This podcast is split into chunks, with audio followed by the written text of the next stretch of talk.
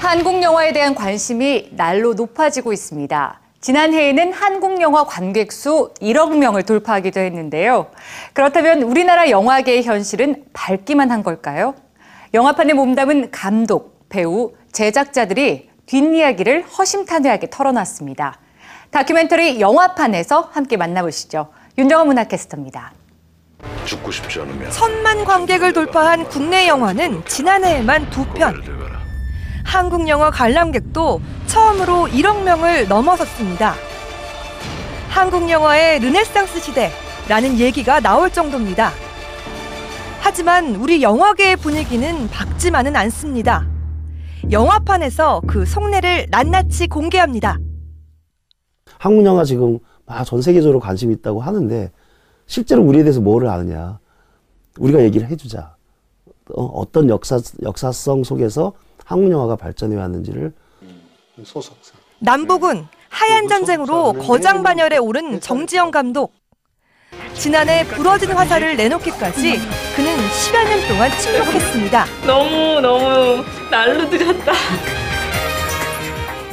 옛날에는 어, 가만히 있어도 여기저기 작품 해달라고 그랬는데 지금은 열심히 기획안을 만들거나 시나리오를 써서 어, 이렇게 다녀도 별로 반응을 안 보인다는 거. 이거 이게 가장 큰 고민이지.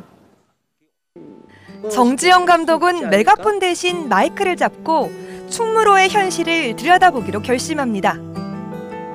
배우로서의 정체성을 고민하던 윤진서 씨가 함께 나섰는데요. 어떤 사람들의 시선을 생각하지 않고 영화를 계속 하려면 미친처럼 살아야 되나 보다. 이들은 1년 넘게 영화인 100여 명을 만나 그들의 목소리를 듣습니다. 너무너무 열- 열악했어. 그러니까 선배님 내- 때는 뭐 말할 것도 없고 나 이제 나만 갖고만 얘기를 하더라도 누구나 궁금했지만 알 수 없었던 영화계의 뒷모습. 한국 영화의 역사를 들여다보는 기분인데요. 특히나 대한민국 최고의 여배우들은 그동안 숨겨왔던 고민을 거침없이 쏟아냅니다. 감독이 흥행을 위해서 뭔가 조금 어? 양념으로 지금 생각을 해서 이런 거를 헌다면은 나는 동의할 수 없다. 저도 그랬었어요. 그러니까 20대 때 뭐 아무리 좋은 작품이 들어와도 노출 있는 건 안 해. 왜 배우가 왜 꼭 노출해야 연기력이 느나?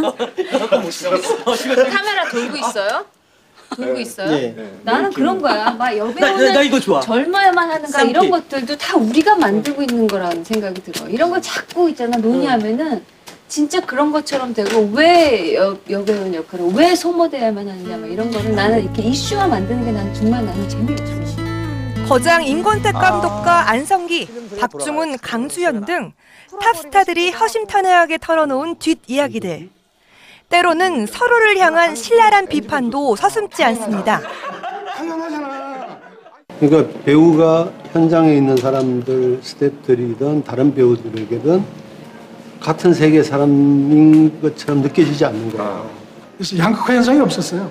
톱스타나 뭐 감독이나 개런티가 큰 차이는 없었고 1억 명 돌파 관객 수, 뭐 천만 관객 영화들이 막 나오고, 그러니까 겉은 되게 화려한데 속은 지금 막 다 알고 있는 문제점들로 막 골마 터져 있는 형상이에요. 결국은 다양성의 문제거든요. 그러니까 어, 지금 불공정하다고 얘기하는 것도 핵심은 결국 관객의 주권이거든요. 영화인들의 솔직한 이야기로 한국 영화의 과거와 현재를 돌아보는 다큐멘터리가 우리 영화계의 속내를 고백하고 있습니다. 문화공감 윤정원입니다. 영화의 어떤